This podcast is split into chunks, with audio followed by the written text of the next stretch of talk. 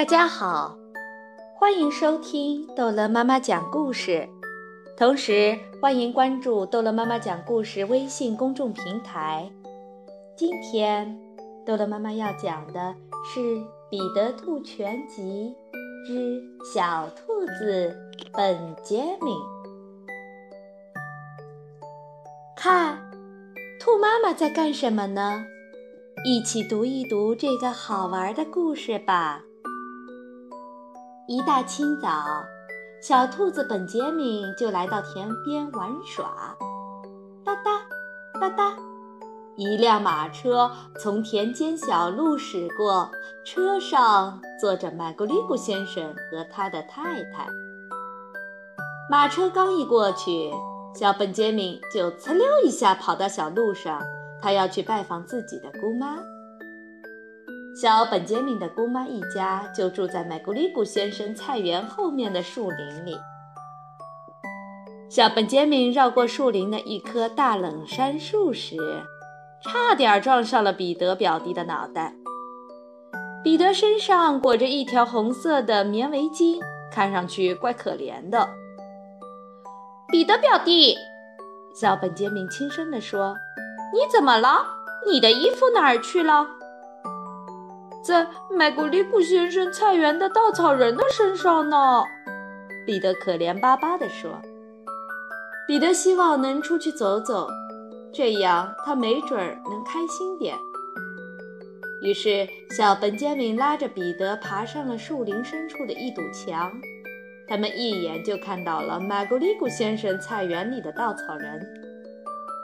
小本杰明顺着墙边的梨树爬了下去，彼得往下爬时摔了个倒栽葱，幸好下过雨，树下的泥土十分松软。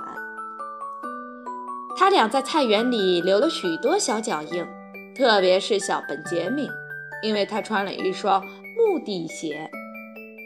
从稻草人身上取下来的衣服和鞋子都湿漉漉的。小本杰明出主意说要用红围巾包些洋葱带回去，送给姑妈。但是彼得看上去显得很紧张。小本杰明简直把这里当做自己家了，一直美滋滋地品尝着莴苣。彼得可没心情吃东西，他只想快点回家去。他一着急，洋葱掉了一半儿都不知道。他俩路过红砖墙下的木板路时，一群老鼠正吱吱吱吱地啃着樱桃核。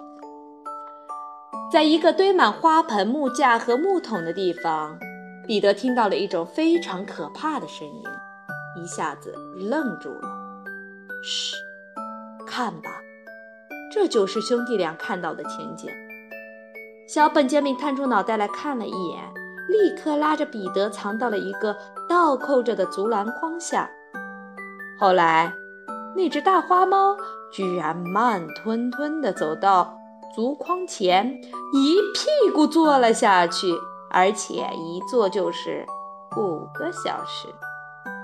彼得和小本杰明被洋葱熏得直掉眼泪。噼啪噼啪，墙上掉下来许多碎瓦片。只见老本杰明正神气十足地站在墙上，他纵身一跃，一巴掌把大花猫打倒在地，然后一脚把它踹进温室锁了起来。接着，他把彼得和小本杰明拽出来揍了一顿。最后，老本杰明提起洋葱，又顺手拔了几颗莴苣。和两只小兔子大摇大摆地走出了菜园。麦古里古先生回来后，发现好像有人穿着小木底鞋，把他的菜园子踩了个遍。看到彼得找回衣服和鞋子，兔妈妈很高兴。彼得带回来的那些洋葱被兔妈妈穿成串儿，挂到了厨房的天花板上。